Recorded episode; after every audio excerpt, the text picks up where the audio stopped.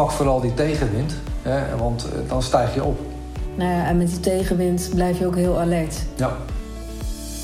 Van harte welkom bij de Ambitie Maakt Verschil podcast. De podcast voor ondernemende mediators en scheidingsprofessionals. Openhartig, eerlijk en puur. We gaan het hebben over uitdagingen, over tegenslag, groei, maar ook over de kansen. We laten ondernemers en experts in dit vakgebied aan het woord. Een inspiratiepodcast over business, ondernemen, bedrijfsgroei en persoonlijke groei. Want ambitie maakt verschil. Van harte welkom bij deze nieuwe aflevering van de Ambitie maakt verschil podcast. Mijn naam is Marion de Vromen en samen met Erik Bijens ga ik in gesprek over de andere kant van de medaille van het ondernemerschap. Op onze vorige podcastafleveringen hebben we echt enorm veel leuke reacties van jullie mogen ontvangen. En daar zijn we natuurlijk enorm blij mee. Een aantal mensen gaven ook aan: het is mooi om jullie succes en drive te horen. En eigenlijk wilden we daar in deze podcast op ingaan. Want wat we zelf graag willen delen, en misschien herken je dat ook, zijn natuurlijk de goede verhalen, de mooie verhalen. En zoals je weet, en daarvoor noemen we het ook de andere kant van de medaille, heeft succes ook een andere kant. Want het heeft ook tegenslag en het heeft ook weerstand. En het ondernemerschap kent ook diepe dalen. En een blik achter de schermen is vaak misschien nog wel interessanter dan alleen het succes horen. En daarvoor wilden we in deze podcast laten zien, ja, want ook wij hebben best behoorlijk wat tegenslag uh, meegemaakt in ons ondernemerschap. En ik denk dat dat ook maakt tot de dag uh, van vandaag wie we zijn en hoe we ons ondernemerschap inrichten. Maar laat ik even een stapje terugzetten in het verleden. We hadden onze scheidingspraktijk al een aantal jaren en toen werd het 2008. En Erik, weet jij toen nog precies wat er gebeurde rond die periode van 2008? Ja, dat weet ik nog uh, eigenlijk wel als de dag van gisteren. Uh, als het over tegenslagen gaat, hè, want daar wil ik toch nog wel eventjes op inzoomen. Als het om tegenslagen gaat, is het ook wel belangrijk om te weten dat je die nodig hebt om tot verandering te komen. Noodzaak creëert ook beweging. Ja, zeker. En um, dat vind ik wel een van de mooie dingen die, uh, die je door tegenslagen eigenlijk krijgt. Nou ja, nood breekt wetten. Ja. Maar eigenlijk, hè, wat ik zei, is dat uh, vaak het, het, iets wat we het minst graag willen laten zien. Ja, ja want dat, dat, dat is niet leuk om het daarover te hebben. Nee. Uh, maar in 2008, en dat weet iedereen natuurlijk wel, had je die woningcrisis. He, toen kwamen huizen ineens onder water te staan. Het consumentenvertrouwen zakte echt naar een dieptepunt. En wij stonden eigenlijk op het punt om met onze uh, te gaan groeien. Want ja, we hadden het gewoon veel te druk. En uh, mensen kwamen her en der uit het land naar ons toe. En uh, op het moment dat we op punt stonden om te gaan uitbreiden, brak dus die crisis uit. En toen dachten we echt van, oh, wat gebeurt er nu? Ja, het werd angstvallig stil aan de telefoon. Ja, het werd angstvallig stil aan, aan, de andere kant. We waren natuurlijk bezig om die franchise destijds op die manier op te bouwen. Ja, die haakte, daar haakte er ook een aantal van af. Omdat ze ook gewoon um, zagen dat het wat minder ging in de markt. Hè, want zo werkt het uh, dan ook vaak. En, um, ja, en, en dan? Hè, dat, dat is een, een moment waarop je andere keuzes moet gaan maken. Uh, dat is eigenlijk ook het moment waarop we onze opleidingsinstituut zijn gestart. Ja, dat, inderdaad. Dat is, want het is wel weer leuk om terug te kijken. En dat, dat, uh, ja, dat vraag ik eigenlijk aan alle ondernemers. Kijk ook eens terug wat je allemaal hebt gedaan. En wat waren nou je turning ja. points? Ja, dat was echt een turning point voor ons. Ja. Want we dachten van ja, weet je, als we dan... Uh, uh, we moeten eigenlijk onze eigen, onze eigen werk op gang brengen. Ja, maar even terug naar die scheidingspraktijk. De telefoon, want huizen waren slecht verkoopbaar. Hè? Heel ja. die huizenmarkt klapte inderdaad in elkaar. Ja, mensen dus me ook... mensen kwamen eigenlijk in een soort uh, verstarring. Of hoe zeg je dat eigenlijk? Die, gingen, ja, die dachten, nou laat ik nu maar blijven zitten. Scheiden heeft nu helemaal geen zin, want ik kan nergens naartoe. Dat, dat gebeurde er ook echt. Met die vraag werden we ook regelmatig gebeld. Ja, dat, dat duurde ook echt maanden voordat mensen eigenlijk tot bezinning kwamen dat geld ook niet het belangrijkste is in een relatie. En dat ze voor het geld ook niet meer hoefden te blijven. Ja. Dus, uh, en op een gegeven moment zag je dan die scheidingsmarkt wel weer op gang komen. Maar het is net een beetje als nu met de corona. Het is een paar maanden was het gewoon stil. Ja. En dan raak je toch best wel in paniek. Maar wat, wat hebben wij toen gedaan? Want die telefoon ging zachter, of ja, zachter, ja. niet zachter, die stond gewoon stil. Stond gewoon stil. we werden natuurlijk wel gebeld door mensen die zeiden van ja, we zitten wel in een benarde situatie, we willen uit elkaar, maar ons huis staat onder water. Als we daar even op intunen, wat, wat konden wij toen bieden? Wat hebben wij toen anders gedaan? Nou, daar heeft eigenlijk de het maatwerk heeft ons daar heel erg uh, geholpen. Uh, wij zijn echt gaan kijken van ja, die huizen onder water. Weet je, wat, wat kunnen we daar nu wel, wat kunnen we daar nu niet mee? Dus uh, eigenlijk toch wel meer het wat meer zoeken in het advies. Van hoe is dat, hoe is dat voor die klant als hij zijn huis zou verkopen? stel dat hij blijft zitten, want dan verkoop je huis niet, dus incasseer je ook het onderwatersysteem niet. Dus toen hebben we eigenlijk een systematiek bedacht waarop een van beiden gewoon in het huis kon blijven wonen.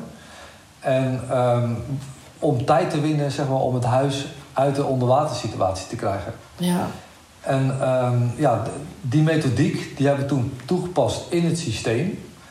En daardoor trokken we ook weer andere klanten aan. Ja, dus eigenlijk, als ik het goed samenvat, wij zijn nog meer op die persoonlijke begeleiding gaan zitten, nog meer op dat maatwerk gaan zitten, nog meer kijken waar de mogelijkheden zaten. En ook al, kijk, er waren ook situaties, dan ging het gewoon ook echt gewoon niet op dat moment. Nee. Maar die begeleiding en dat je wel aangehaakt bent met je klant, dat ze ja, wel hun verhaal konden doen, dat bracht eigenlijk bij heel veel mensen ook wel rust. Ja, want een, een huis, hè, kijk als je het even plat slaat, een huis is natuurlijk ook gewoon een belegging. En uh, zolang je belegging niet verkoopt, ja, incasseer je ook niet het verlies. Ja. ja. Dus vanuit die positie zijn we ook naar scheidingen gaan kijken. De huurmarkt zag er toen nog wel redelijk goed uit. Ja, want toen inderdaad, mensen besloten toen ook meer om te gaan huren in plaats van te gaan kopen hè, ja. in die tijd. Terwijl nu de markt eigenlijk omgedraaid ja. is. Dus op die manier kreeg je met scheiding ook nog wel een beetje voorrang bij een, een woningstichting. Dat is nu helemaal niet meer aan de orde. Nee. Maar met name dat maatwerk, dat verschuiven van het verkoopmoment... en dat goed inregelen in de vaststellingsovereenkomst... dat werd ineens in die tijd on, ons onderscheidend vermogen. Ja, en ik weet ook nog heel goed dat we in die tijd... gewoon veel meer naar een soort uh, coaching zijn gegaan. Hè? Dus mensen echt... Uh, ja, toch proberen op de rit te houden met elkaar. Ondanks dat ze niet uit elkaar konden uh, in sommige situaties. Wel zorgen dat ze met elkaar on speaking terms bleven. En dat, ja. dat heeft heel veel mensen ook wel geholpen. Dus als ik dan terugkijk naar die 2008, hè, die markt klapte helemaal in elkaar. Onze telefoon stond stil. Uh, wij zijn toen heel erg gaan kijken, oké, okay, waar liggen nog de kansen? En niet van, ja, wat, wat nu, maar hoe dan? Hè? Ja. Dus dat, ik denk dat de vraag hoe dan wel heel erg essentieel is als je gaat kijken nu naar je eigen aanbod. Of je, uh, ja, waar kan je het nog oprekken? Wat zou je er nog aan kunnen uh, hangen of bij kunnen aanbieden? Waardoor je toch weer ja, uh, ah, denk, wat meer gaat. ik denk, ja. dat, ik denk dat het ook goed is dat je naar de markt kijkt. En welke behoefte heeft de klant op dat moment nodig? Ja. En op, op het moment dat je dat niet in de gaten hebt, of je daar niet in wil verdiepen of wat dan ook, dan mis je op dat moment de markt. Nou ja, dat moment hebben wij natuurlijk ook, want daar haak ik dan ook op aan. Dat is, kijk, op het moment dat het goed gaat, dan draai je lekker, je klanten lopen goed, je omzet gaat, uh, gaat prima. Het is dan stabiel. En daar zit, en dat is heel fijn, maar daar zit ook tevens het gevaar dat als dat. Uh, water stil komt liggen, dus er is geen rimpeling meer. Ja, dan word je ook misschien een beetje dan, dan ben je minder scherp. Althans, dat geldt even voor ons, hè. Maar dan ben je minder scherp. En dan ineens, als er dan een prikkel van buitenaf komt... wat in dit geval dan, uh, ja, die, die crisis was in 2008... dan ben je weer gelijk maximaal alert. En eigenlijk ja, zie ik dat dan ook wel weer als een soort ja, voordeel van het nadeel. Maar je bent wel weer gelijk uh, ja, to the point en wakker.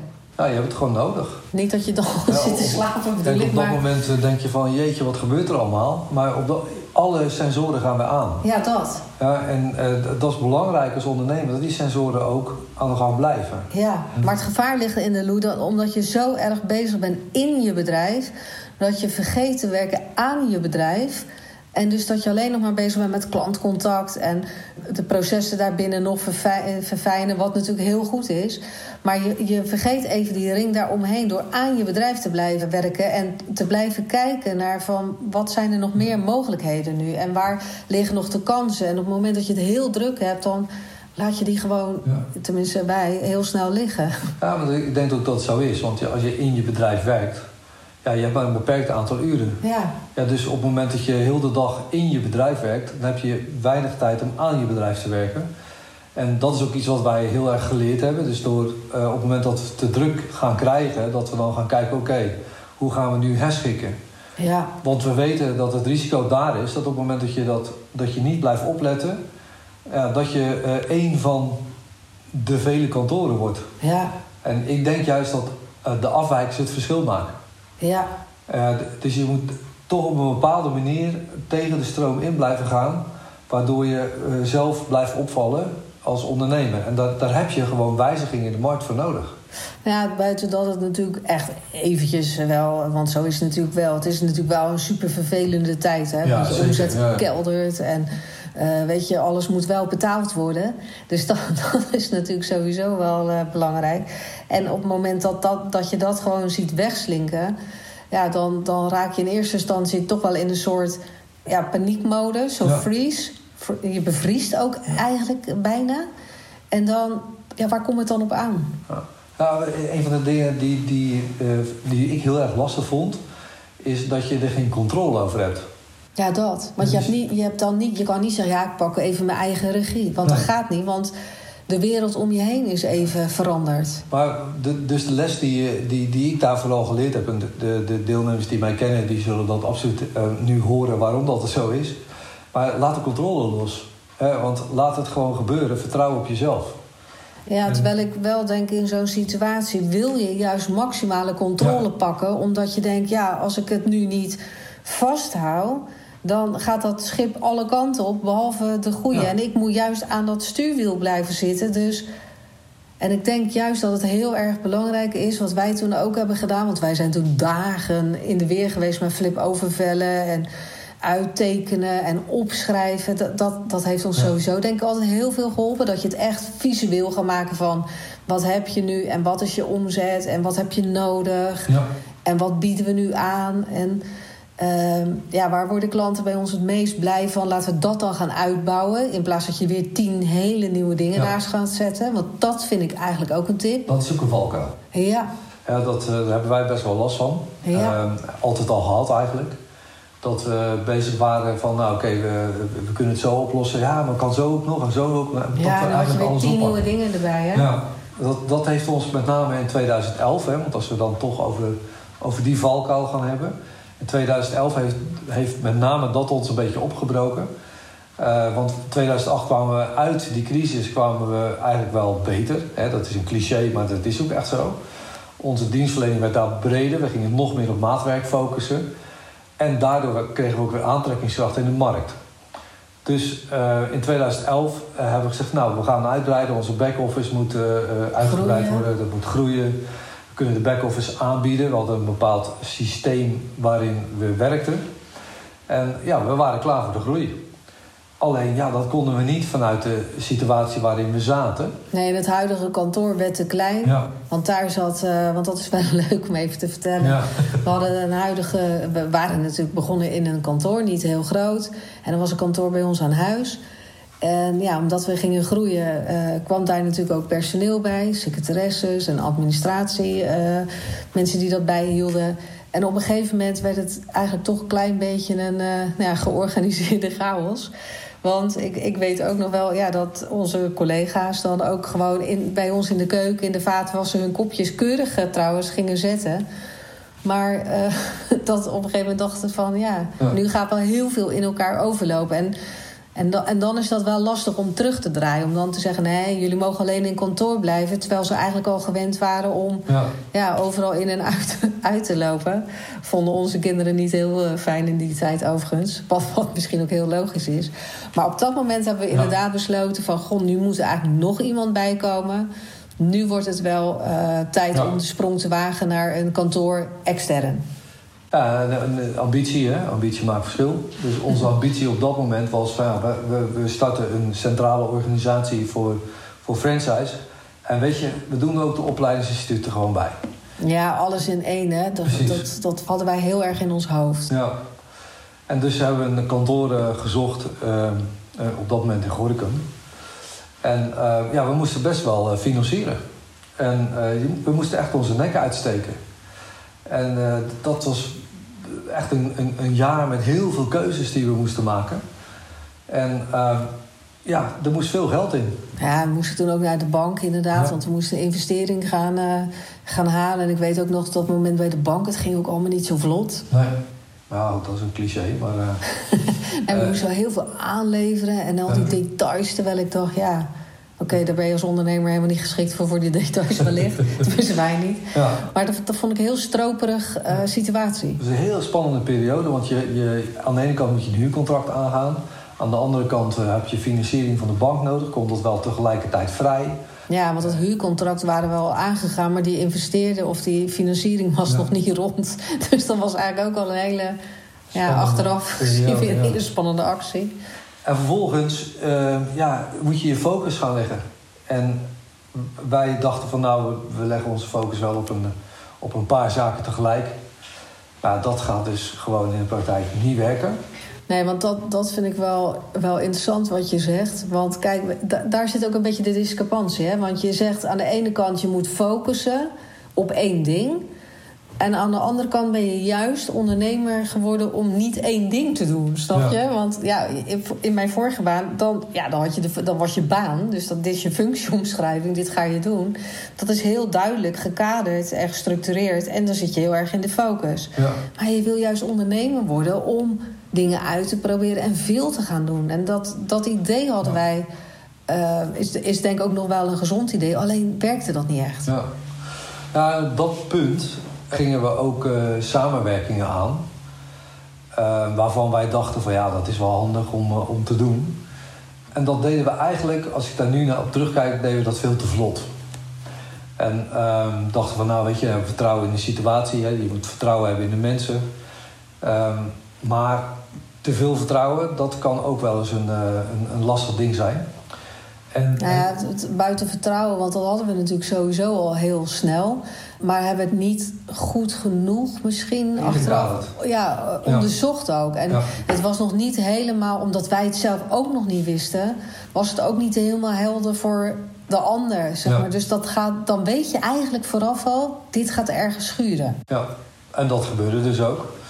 Want ja, zoals wij nu, daarom pleiten wij nu vooral voor preventieve mediation. Of ga in ieder geval vooraf met elkaar goed kijken hoe je dingen met elkaar doet. Ja, als het niet lekker loopt. En uh, zeker dat je dan, als het niet lekker loopt, dat je dan in ieder geval met elkaar om de tafel gaat.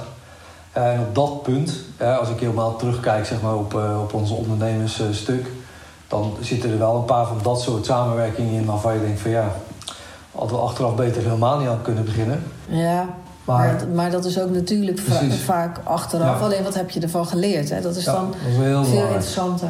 Je, je, krijgt ook de neiging op het moment dat een samenwerking niet goed gaat.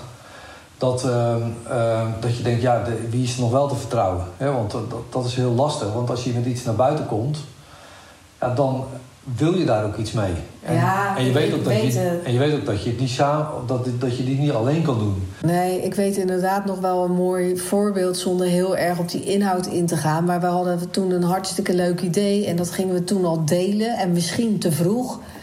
Uh, en, en die andere partij ging er, zonder dat wij het wisten, al mee in de, aan de haal. Dus die lanceerde dat al. Ja, toen was het voor ons eigenlijk al. Die ging met heel ons plan. Alles, alles, alles ging die aan de haal. Dus dan voel je je wel heel erg. Ja, gepakt ja. eigenlijk. Dat was wel, was wel heel vervelend. En dan Hoe, druk ik me nog licht uit. Ik denk dat iedere ondernemer dat, uh, dat meemaakt. Ja. Maar goed, je, je moet ervan leren. Dus je zal altijd moeten zeggen, nou, ik maak, het, het hele recept maak ik uh, zelf. Ik zorg uh, dat ik dat goed voor elkaar heb en dan pas ga ik mee naar buiten. Ja, wij waren dan alweer zo enthousiast dat we stonden te springen van, ja. van beleidschap. En dan wil je het ook, dan moet het eruit, hè? Ja. En ja, daar zijn wij wel wat genuanceerder in geworden. Ja. Maar goed, we gaan naar 2011. We gingen naar het externe kantoor. Er kwam een back-office. Uh, we hadden toen al inderdaad, hè, dan kun je in onze vorige aflevering luisteren, de franchise op orde. Nou, je zou zeggen, succes completed. succes completed. Even los van die samenwerkingen, die, want dat, dat bracht ook wel een wissel zeg maar, op, op hetgeen wat daar gebeurde. Ik denk dat we daar ook wel omzetverlies uh, door hebben gekregen. Ja. En energie. En energie vooral. maar ook omzet, uh, ook omzet. Ik, ik, ga toch een keer zeggen, ondernemen is echt topsport. Ja. Je zorgt dat je gezond eet, dat je lichaam goed op orde is, zover dat kan.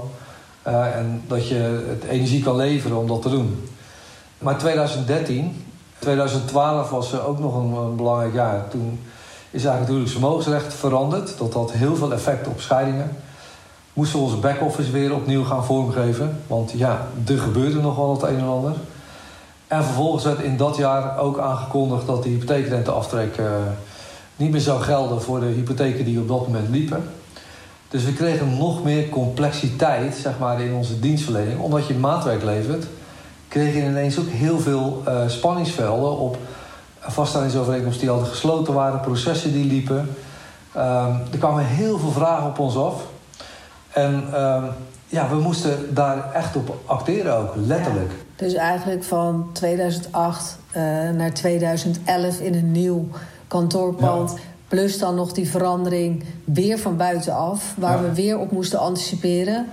Wat weer heel veel voet in de aarde had. Ja, je, je bent echt alleen maar tijd bezig om te kijken van hoe kan ik die klant optimaal bedienen.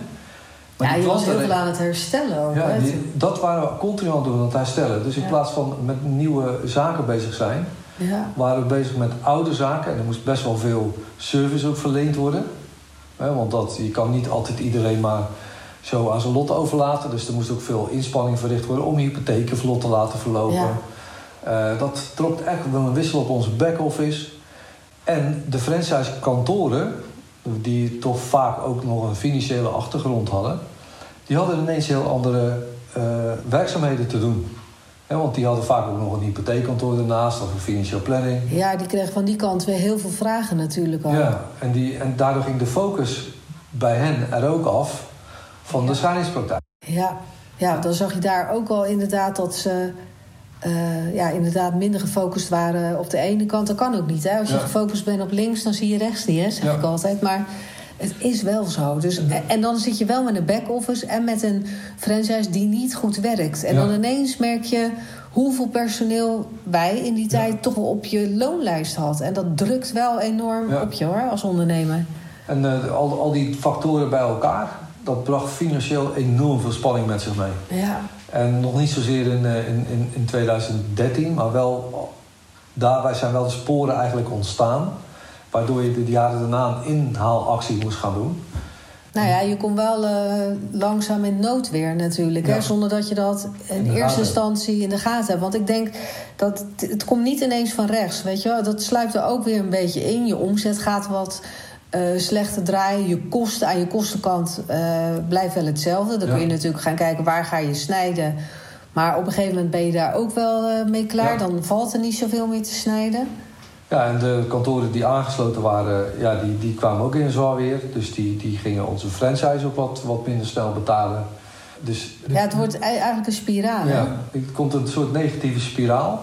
En uh, als ik daarop terugkijk, dan denk ik, daar hadden we veel eerder op in moeten grijpen. Maar goed, dat is niet gebeurd. We hebben, dat, we hebben gezegd, nou, kom maar goed, kom maar goed. Maar wat, wat maakt dan dat we dat dan zo lang kom wel goed hebben gezegd? Ja. Ja dan, Want uiteindelijk komt het ook wel ja, goed. Uiteindelijk komt het maar je, je gaat wel even door een heel diep dal, hè? Van ja, wat doen we nu verkeerd, hè? Want we hebben een fantastisch model eigenlijk gebouwd. En uh, ja, wat, wat, wat gaat er nu mis? Ja. En da, daar zie je toch ook dat de, de, de commerciële kant van een franchise ook heel erg belangrijk is. De saleskant. Ja. En uh, daar, we hadden veel meer uh, um, gedaan aan de kwaliteit van het bedrijf, dus van de dienstverlening. En natuurlijk is een warme klant er ook één. Hè, dus, maar dat gaat natuurlijk veel trager als dat je uh, gewoon met harde sales bezig bent, om het zo maar even te zeggen. En dat bleek ons uiteindelijk wel een beetje op, op te jagen, financieel gezien. Omdat we sneller groeiden dan dat de klanten aangroeiden. Ja. Met, met kantoren ook. Ja. En toen zag je dat dat onder spanning kwam te staan. Nou ja, maar even daarop intunen. Want ik weet ook nog heel erg goed dat je Uh, kijk, en dat is dan die andere kant van de medaille. En dat we die altijd hebben, goed, dat, dat mogen helder zijn. Maar het gaat er met name om dat je dat aan de buitenkant dan ook uh, bij voorkeur niet wilt laten zien. Ja. En dat heeft natuurlijk een aantal redenen. Dat heeft natuurlijk de reden dat je denkt van. Uh, ja, weet je, als ik nu buiten heel hard uh, ga, ga roepen uh, van het gaat zo slecht. Ja, dat straalt niet echt heel positief uit op je bedrijf. Want dan, ja, dan denken mensen, nou, daar moet je niet zijn, want dan gaat super slecht. Terwijl je wel je verhaal wil delen. Um, dat is denk ik ook wel. Ik, ik denk dat dat nog wel steeds is bij ondernemers. Dat op het moment dat het bij jou als ondernemer niet goed gaat. Dat er, ook heel, dat er toch nog wel een soort taboe op zit. Ja, Kijk, misschien in deze tijd, in die coronatijd nu, is dat misschien wat anders. Want het treft nu heel veel mensen. Toen trof het echt onze branche. Dus dan is het nog branche gerelateerd. Maar ja, het, het, is niet zo dat je op je borst staat te rammen... jongens, kijk eens hoe slecht het bij ons gaat. Dat, dat ja, is toch een beetje not done, hè? Ja, je voelt je als ondernemer op dat punt ook gewoon echt eenzaam. Ja, dat. En uh, op het moment dat je het erover wil hebben, dan, dan, dan weet je eigenlijk niet meer wie. Uh, met de bank kan je niet praten, want dan, dan stoppen ze meteen. Ja. Uh, dus dat is al sowieso ja, lastig. Ja, de bank was toen niet echt heel erg nee. meedenkend hè, nee. in die tijd ook. Die wilde helemaal nergens aan meewerken. dus dan, en op een gegeven moment, ja, dan, dan kan je niet anders, dan kom je bij de UWV uit dus dan, uh, dan, dan moet je echt mensen gaan ontslaan. En de, de, dat, is echt wel een ding. Nou ja, kijk, die, dat je daar uitkomt, dat, dat is verschrikkelijk gewoon. Hè? Want ja. nu praat ik eigenlijk nog wel verder in die periode. Want dan moet je voorstellen, kijk, alles met deurwaarders, die trajecten, die kennen wij natuurlijk ook. Dat je, dat je weer thuis komt en dat je dacht van, oh, weet je, ja, want je bent met mannen mag toch wel aan het kijken van, oké, hoe gaan we het op de rit houden? Uh, en eigenlijk ben je het ene gat met het andere aan het, aan, aan het vullen. Want je bent heel creatief en. Uh, ja, dan moet je doorbreken, hè? Ja, en dan vond ik het toen ook wel lastig dat als je dan om je heen kijkt en dan zie je al die gelikte plaatjes op, uh, op social.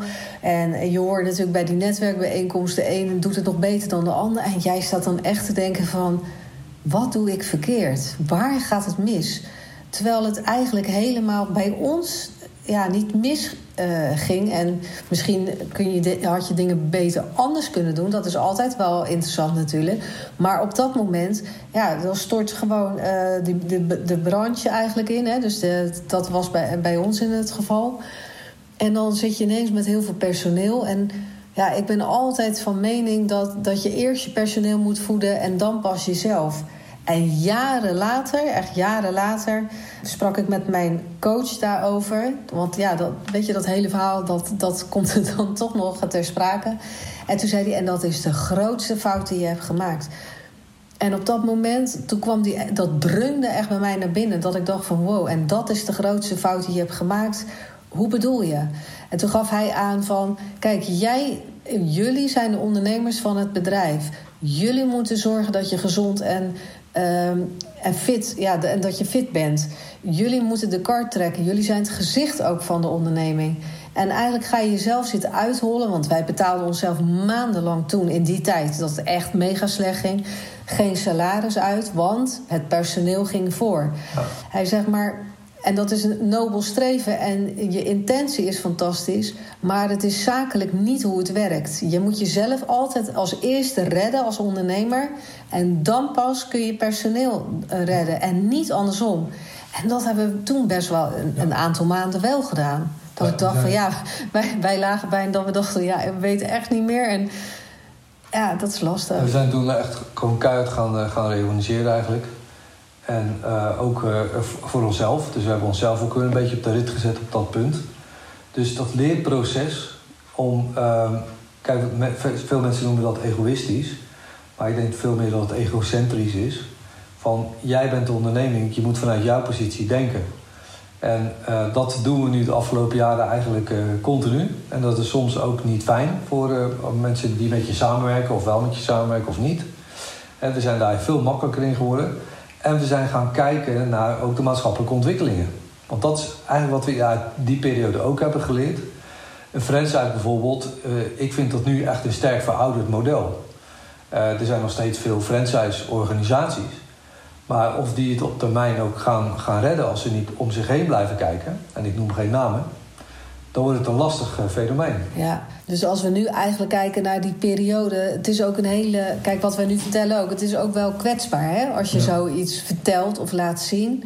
Uh, je bent misschien ook bang voor de oordelen van buitenaf. En die zijn er natuurlijk altijd. En daar moet je als ondernemer ook mee dealen. Uh, het, het, is ook, maar goed, toen die business coach of die coach tegen mij zei van eerst jezelf en dan de ander, dat, dat kwam bij mij zo binnen, omdat ik dacht van ja, maar misschien uh, doe ik het nu als ondernemer falikant verkeerd en dan is mijn personeel daar de dupe van. En dat, dat, ja, dat, dat vond ik verschrikkelijk. Uiteindelijk. Uh, is dat ook wel gaan kantelen. Want nogmaals, weet je, als je op een gegeven moment op de bodem zit, en geloof me, daar, die kant zijn we ook echt geweest. Dan ga je ervaren hoe creatief je bent en hoe sterk je ook wel bent. En het was in die periode misschien ook heel makkelijk geweest om te zeggen van... jongens, handdoek in de ring, we kappen ermee. We hebben het hartstikke leuk geprobeerd. Het is een aantal jaren fantastisch gegaan. Nu gaat het gewoon niet meer. De boot is lek, we zijn aan het zinken. Uh, om dan in loondienst weer te gaan. En eigenlijk vond ik de gedachte om weer in loondienst te gaan zoveel enger dan in deze situatie destijds te zijn. Dus dat, dat was voor ons echt een kantelpunt dat we dachten van nou niks, schouders eronder, kuiten oppompen en rammen. Ja. En ik denk dat we dat heel erg hebben gedaan. Dus hoe hebben we het toen weer op die rit gekregen? Nou we zijn gaan saneren echt letterlijk. En gekeken van uh, ja, de kosten en de baten natuurlijk. En vooruitgekeken van oké, wat, wat is nu de bedoeling? En uh, daar is ook een beetje de keuze uit voortgekomen. Hè, ook door die business coach. Hè, want die heeft ons best wel veel gebracht eigenlijk. Uh, door te gaan kijken van ja, we moeten wel gaan kiezen. Ja. Maar op, als we op dat moment hadden gekozen, dan, uh, ja, dan, dan kon niet. Eerst moet dat bedrijf, een van de bedrijven, gezond gemaakt worden. Hè, dus dat er uh, toekomst in zat. En dan zouden we moeten gaan kiezen, focus gaan aanbrengen. Want dat was wel bij ons aan de orde van de dag. Hè? Dus dat we, we waren in twee bedrijven aan het werken... die eigenlijk alle twee best wel goed liepen. Uh, op een bepaald moment. En dan kan je dat gewoon niet meer handelen. Nou ja, maar dat, dat was het. Hè? Wij hadden natuurlijk twee bedrijven... en alles ging uh, best wel draaien en goed lopen... En dan, dan merk je ineens dat dat best wel heel veel is. Ja. En dat we dan ook snelle dingen hadden moeten uitbesteden misschien. Of anders hadden moeten inrichten achteraf gezien. Maar op dat moment, ja, dan vind je alles zelf te leuk om te doen. Dan ga je het ook doen. En, uh, maar ja, je bent aan de, aan de andere kant ook wel weer heel erg aan het puzzelen van... ja, hoe gaan we alles blijven betalen? En, ja, en dan, dan merk je ineens, nou, wat ik net al zei... van ja, dat, dat de wereld om je heen best gelikt eruit kan zien. Terwijl dat natuurlijk ook alleen maar de buitenkant is. En je kan gewoon never, never, nooit niet kijken in de keuken bij die ander. Want als wij destijds dit verhaal wel eens aan mensen vertelden... die zaten ons echt aan te kijken van... hè, waar heb je het over? En, en dat, dat maakt het ook dat je daar heel ver van af gaat staan op een bepaalde manier. Hè? Dus dat je heel erg ja, het is echt je eigen, in dit geval ons eigen pad hè, wat we hebben gelopen. Maar we hadden zo sterk nog steeds die drive van ja, linksom, rechtsom, bovenlangs, onderlangs. Dit moet gewoon gebeuren. We zijn intern de mensen beter gaan opleiden. We hebben meer de focus aangelegd. Uh, we zijn nog meer gaan, gaan netwerken. We zijn nog meer onze niche aan het kiezen uh, gegaan. Toch inderdaad dat je wel moet focussen. Want ja, waar ik gewoon enorme weerstand op had, op focussen. Omdat ik dan denk van ja, uh, als ik moet kiezen, dan verlies ik dus een hele hoop aan de andere kant. Is gewoon echt zoals het werkt. Je moet gewoon echt een loepzuivere uh, blik hebben op wat je wilt. Want anders ga je veel te breed. En ik denk dat wij dat wel een aantal keren in ons hele traject hebben gedaan, dat we te breed gaan. Durf ook te kiezen. Hè, dat het stukje lef zeg maar, wat je als ondernemer moet hebben om te kunnen kiezen. Ja, dat is zo lastig. Want ja, je vindt eigenlijk alles wel leuk. En ik kan dat en ik kan zus en ik kan zo. Ja, en er komen natuurlijk ook best wel kansen voorbij. Dat je denkt, ja, ook leuk. En dat kan ook wel wat worden. En ja, weet je, als we het nu geen kans geven, dan... Ja, dat. dat hebben we in de opleidingsland ook nog steeds wel. Hè? Dat, uh, kijk, we zijn in deze coronacrisis eigenlijk weer geconfronteerd zeg maar, met, een, uh, En iets van buitenaf. Wij zijn echt wel een, een, een tijdje even... Een tijdje betekent dan een paar dagen dat, dat, we echt liepen te denken van ja, en nu? van, uh, we zijn opleiden, we hebben eigenlijk een locatie nodig uh, om, om mensen te kunnen opleiden. En ook hier moest die creativiteit weer aan. Um, omdat we gewend waren om te schakelen, uh, zie je dat we alweer heel snel boven Jan waren en konden aanbieden van kijk eens, dit is hoe het ook kan. En uiteindelijk heeft het ons ook weer gebracht dat we een soort bedrijf naast hebben gebouwd met online opleiden. Ja, nou, maar, maar dat is het. Hè. Ik denk dat wij, en dat is misschien wel een tip uh, voor jou die ik ook kan meegeven als je nu luistert. Op het moment dat het niet lekker gaat, dan uh, ben je heel snel geneigd om te denken van ja, het lukt niet, of gaat niet, of ik heb alles al geprobeerd en hoe nu verder. Maar ik denk dat de vraag, oké, dit lukt niet, hoe dan wel? Ja, dat dat je wel weer je creativiteit kan uh, ja, aansterken. En ik denk ook dat doordat je een flip overpakt en gewoon een stift en, en gewoon maar eens even op gaat schrijven van wat heb je wel en hoe zou je dit anders kunnen doen.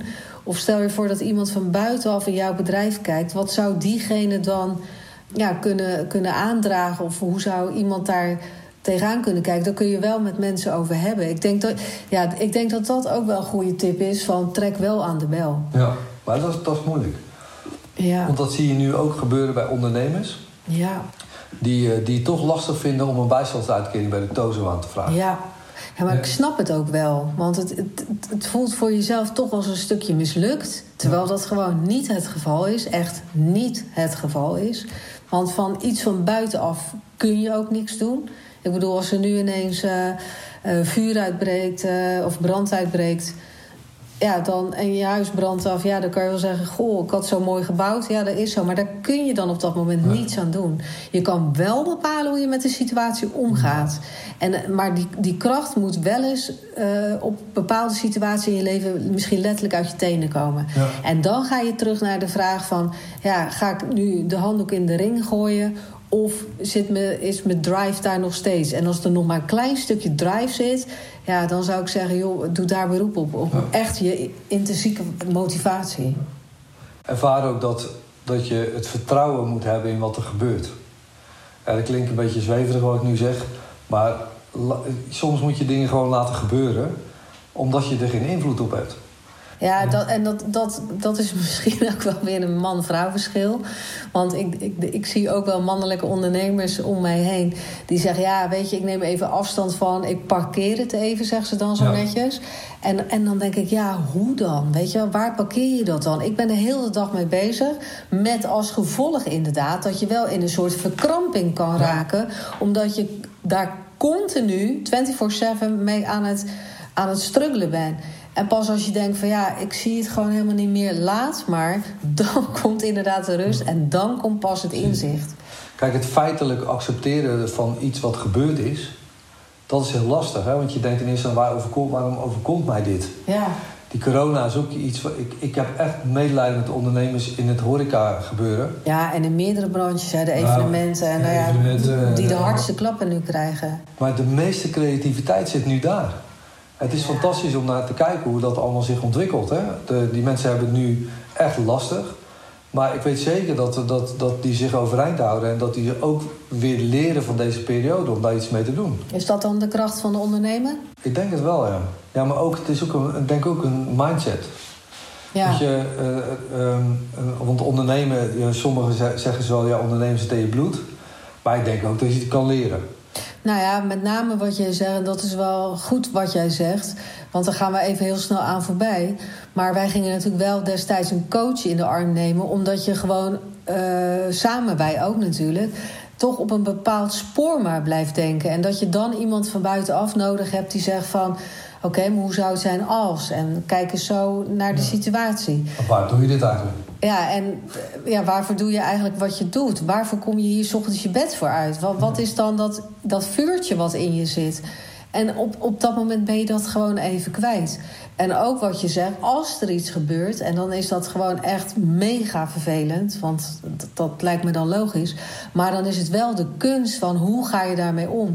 Hoe kun je dat ja, als ondernemer dan in dit geval, maar zo snel mogelijk ombuigen naar dat je denkt van oké, maar als ik het nu iets zo, ja, weet je, dat. Ik, ik denk dat inderdaad je mindset door te gaan kijken van wat er wel nog mogelijk is. Als in plaats van te blijven hangen wat allemaal niet meer kan en hoe vervelend dat is, dat, dat je dat gewoon heel erg gaat helpen. En dat klinkt simpel en geloof mij, dat klinkt simpel. En dat heb ik ook echt moeten leren, maar het heeft me zoveel gebracht. Ja, ja ik denk ook open communicatie. Hè? Dus dat je als je, met, uh, als je problemen verwacht met een bepaalde uh, contact, hou de communicatie open. Ja, en, en laat het niet op je afkomen. Precies. Dus dat je te lang laat versloffen. Ja. Of dat je denkt, ja, weet je, het zal zo vaak niet lopen. Want we zijn allemaal misschien in de basis ja, niet erg uh, fan van conflicten, denk ik. Dus je laat het vaak ook een beetje gaan. Ja, dat is ook wel een van de dingen zeg maar, die ik altijd roep. Hè. Als je een probleem ziet aankomen, wacht dan niet af tot het probleem bij jou is. Maar ga er naartoe en los het op. Ja. En, uh, en, maar dan zou je ook ervaren dat het minder groot is... als dat je misschien in je hoofd al hebt gemaakt. Ja. Want je, je, je maakt je zorgen. Angst is ook een slechte raadgever. Eh, dat hebben wij natuurlijk ook aan, aan de lijve ervaren van... oh jee, maar ik stel dan altijd de vraag... Ja, wat is het ergste wat me kan overkomen? Ja. En, en op het moment dat je die vraag goed voor jezelf beantwoordt... dan valt het vaak allemaal wel mee. Maar je, je moet dealen met de situatie. Ja. En, en dat, is, uh, dat is echt wel een uitdaging. Uh, maar vaak brengt het je wel heel veel. Ja, het heeft ons wel, want kijk, dit, dit zijn nu even de andere kant van de medaille van ons ondernemerschap. Hè, dat wij ook de deurwaarders uh, misschien heel goed bij naam uh, kenden in die tijd. En dat we ook regelmatig contact hadden met uh, ja, mensen die geld zeg maar, nog van ons uh, te goed hadden. En, en hoe we dat dan op een bepaalde manier met elkaar konden oplossen. En daar zijn we altijd uitgekomen. Altijd in gesprek gebleven. Altijd open agenda gehouden. En ik denk dat dat ook in zo'n situatie als je lastig zit heel belangrijk is. En inderdaad durf te delen in je verhaal. Want er zijn meer ondernemers Ehm, die dit toch nog als een stuk taboe ervaren. En eigenlijk is dat onnodig. Ja. Want als je ondernemer bent, dan ben je niet gelijk overnight een succesvol bedrijf. En de weg naartoe is niet voor niets uh, bloed, zweet en tranen. En vooral heel veel uh, hard werken en heel veel uh, keer dat je valt. En heel vaak dat je het opnieuw moet proberen en ga zo maar verder. Ik, ja. Ik, ja. Maar ik, ik, eh, als we, want we hebben het er nu zo over, maar ik denk wel dat, dat die noodzaak, die heb je gewoon nodig. Ja, om, om in beweging te komen. Ik denk ook wel dat, dat die dingen die van buiten afkomen, uh, ja, die zijn belangrijk om jezelf in beweging te krijgen. Het is niet, uh, het is niet leuk, die periode, maar het brengt je wel heel veel. Nou ja, ik had er van de week toevallig nog over met iemand. En die, zei, die vroeg aan mij: Wanneer ben jij eigenlijk op je sterkst? En toen zei ik: Ja, als het heel erg slecht gaat. Ja. Want dan kom ik zo in mijn kracht. Want dan, dan, ja, dan voel ik een bepaalde vechtlust. En dan denk ik van ja, weet je, hier, hier moeten we gewoon weer een nieuwe uitdaging. Wat wil, ja. uh, wat wil het grotere geheel ons hiermee leren eigenlijk? Wat, wat is nu de uitdaging voor ons? En dan ja, alsof er dan toch nog een extra motor bij mij althans aangaat. Dat ik denk, ja, en we gaan hier gewoon weer doorheen. En, en hoe weet ik nog niet. En, en we kunnen misschien vijf jaar niet op vakantie. En we kunnen misschien tien jaar niet op vakantie. But I don't care. Weet je, de, we gaan het gewoon weer fixen. En ik denk dat die mentaliteit ook je heel erg helpt in het geheel. Want we zijn eigenlijk altijd nog op vakantie hebben kunnen gaan. En het is, uiteindelijk komt dat helemaal goed. Omdat je gewoon maar doorloopt. En omdat je heel veel moet zaaien ja. voordat je kunt oogsten. En ik denk dat daar ook een beetje de bottleneck zit voor een hoop ondernemers. Die willen wel oogsten, maar minder zaaien. Ja. Nou, wat, nog, wat daar nog aan toe te voegen is... als je een zaadje in de grond stopt moet je het ook water geven. Ja, je moet onderhouden. Je moet het onderhouden. Dus, en en dan wordt dat zaadje misschien een, een mooie boom of een mooie struik... of in ieder geval iets wat jij wil bereiken. Ja. En daarna kan je pas oosten. Ja, en we, wij hebben natuurlijk ook wel eens uh, zelf ervaren... Hè, dat je dan gaat zaaien, inderdaad... en dan sta je naar te kijken en denk je... ja, groeit niet, volgende. Ja. En, en dat je dan heel erg gaat hoppen, hè, dat deden we in het begin. Dan denk je, ja, nee, doet het niet. Nee, nee, er is niks. Poink. En je gaat weer naar de, de volgende uh, situatie. Maar het gaat er inderdaad om wat je zegt. Het moet water, het moet liefde en aandacht en alles wat je aandacht geeft groeit. Zo'n beroemde uitspraak. Maar ik denk dat het wel zo werkt. En tijd is een belangrijke factor. Maar wat als je nu de tijd en het geld niet meer hebt? Ja, dan moet je iets anders gaan doen. Ja, dan moet je ook weer denken, hoe dan wel? Dus, dus de vraag hoe dan wel, uh, ja, weet je, een, een heel gek, maar ik, uh, ik, ik heb ook nog wel eens gedacht, als we eigenlijk op een punt komen dat we niet meer de tijd en het geld hebben, uh, dan ben je eigenlijk al te laat. Hè? Dus dan, dan, dan heb je het al te lang laten versloffen. Maar stel je voor hè, dat gewoon even fictief dat ik wel in zo'n situatie terecht wil komen. Ik ging heel mijn schuur opruimen en gewoon op marktplaats zetten. Weet je, bijvoorbeeld. Want daar staat heel veel troep. Wat je misschien iemand anders heel blij mee kan maken. En waar je dan nog geld voor mag vragen. En dan is het ook weer een beetje win-win. Nou, het is wel heel uh, desastreus. Nou ja, maar het is wel een optie. Als je geld nodig hebt, dan uh, word je wel heel creatief. Maar ik denk dat je, om, om in die fase te komen, ik denk dat het heel belangrijk is dat je reflecteert. Uh, wat, wat, wat wij vaak ook wel gedaan hebben, is gewoon aan het eind van de dag ga eens kijken wat je allemaal geoogst hebt die dag. Ja. In plaats van, ja, het is allemaal fout gegaan vandaag. Ja. Ga eens kijken wat er geoogst is. En doe dat niet alleen per dag, maar kijk gewoon eens in een kwartaal. Gewoon eens terug van welke ontwikkeling je eigenlijk meegemaakt hebt. Waar stond je aan het begin van het kwartaal en waar sta je nu? Ja, maar dat is inderdaad wel heel goed. En uh, dat heeft mij persoonlijk ook heel veel gebracht. Door iedere avond gewoon, al, al, waren het drie dingen... en dan kon ik ze even niet zo goed verzinnen in eerste instantie... want ik had daar wel moeite mee. Maar om drie dingen te verzinnen waar je die dag extra dankbaar voor was. Ja. En dan was het maar dat er water uit de kraan komt... en uh, dat je koelkast uh, gewoon nog gevuld is. Het, het zijn dingen die je misschien ja, voor, voor lief neemt, maar die er wel om je heen zijn. En als je iedere dag gaat fixen op de drie dingen die die dag wat jou heel blij heeft gemaakt, al is het maar even een belletje met iemand of nou ja, vul het in. Het geeft je gelijk een andere vibe. Ja, ook een andere mindset. Ja. Je, je gaat kijken naar overvloed in plaats van schaarste. Ja. En ik denk dat dat eh, een heel belangrijk element is uh, om, om je onderneming te laten slagen. En nogmaals, de andere kant van de medaille is dat je ook gewoon heel veel ellende meemaakt. Maar dat je wel altijd moet bedenken van... oké, die ellende, wat, wat kan ik ermee? Nou ja, weet je, zonder... Um, nou ja, ik noem, wij noemen het nu even ellende... maar zonder ellende ook geen succes. Nee. Want het een is niet los te koppelen van het ander. En ja, wat wij ook gewoon heel erg hebben geleerd... is inderdaad om terug te kijken. En, en waar we in de valkuil ook zijn gestapt is dat we dan gingen kijken... oh, dit loopt nog niet zo lekker. Dat heeft de aandacht nodig. Dat we heel erg op een stuk gingen fixen... wat eigenlijk helemaal niet lekker liep. Wat misschien ook nooit niet lekker ging lopen... maar daar gingen we dan onze aandacht op zetten. Terwijl je beter je aandacht kan zetten op iets wat al goed loopt... en dat uitbouwen. En dat is eigenlijk ook wat ik ja, bijvoorbeeld in, in het onderwijs zie. We gaan dan allemaal fixen op die zes, moet die zeven worden. Terwijl je veel beter kan denken, ja, die negen. Weet je, daar zit gewoon je talent. Pak dat, dat talent. Dat, dat, dan raak je meteen een onderwerp aan waar, waar we misschien nog wel uh, zes uur over kunnen praten. Dat doen we in een andere podcast. maar uh, de focus op talent moet er sowieso liggen. En uh, dat wil ik ook iedereen meegeven die luistert. Ontdek waar je talent ligt en ga daarmee aan de gang. Ja. En talent is iets wat bij jou zelf niet opvalt. Want dat is voor jou vanzelfsprekend vaak. Ja, wat de ander wel ziet. Hè? Maar ga vooral de vanzelfsprekende dingen doen. Ja, maar goed, even, laten we het even samenvatten. We hebben echt wel een aantal momenten van crisis gekend. Echt van buitenaf. Dat hè, de markt ja. instortte. Dat de hypotheekrente natuurlijk niet. Dat de huwelijkse voorwaarden gingen veranderen. Allemaal elementen van ja. buitenaf waar je niets aan kan doen als ondernemer. En waar het consumentengedrag, want daar hadden wij natuurlijk last van het consumentengedrag uh, werd ineens heel anders. Ja, natuurlijk, want dat heeft wel invloed. Ja. Mensen hielden de portemonnee dicht en dat heeft wel invloed. En dat is in deze tijd eigenlijk weer. Het geval, ja. En je moet als ondernemer gewoon altijd um, alert zijn op... Kijk, deze corona die zag je ook niet zo snel aankomen. En ineens, bam, zaten we ook in een lockdown. En dan gaat het er weer om dat je best even stil mag zitten van... wow, wat gebeurt er? Hoe dan nu weer verder? Ja. Ik denk dat het ook wel een les is, zeg maar, dat het, hetgeen wat je overkomt, is gewoon iets wat op jouw pad komt. Uh, dat vertrouwen ja. moet je echt hebben. Het gaat je iets leren.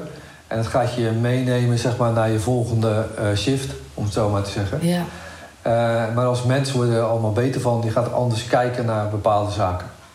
Ja, wij zeggen zelf altijd van zonder, zonder tegenwind stijg je niet op. Ja, ja dat is ook een gevleugelde opmerking, hè? maar wel zoals het werkt. Ja, we hebben hem zelfs ook al in het verlies. Ik weet niet meer wat het is. Maar, ik weet het ook niet ja.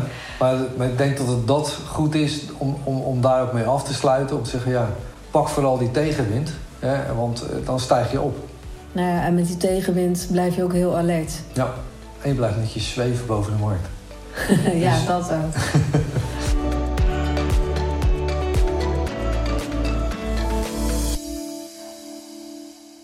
Dankjewel voor het luisteren. Uiteraard hopen wij dat jij hier nieuwe inspiratie of inzichten uit hebt gehaald voor weer een volgende stap. Als je met plezier hebt geluisterd en je bent nog niet geabonneerd op onze podcast, abonneer je dan via je favoriete podcast-app. Je kunt natuurlijk ook een review achterlaten. Daar zijn wij enorm blij mee. En als je vindt dat andere ondernemers naar deze podcast zouden moeten luisteren, deel deze podcast dan gerust met je netwerk.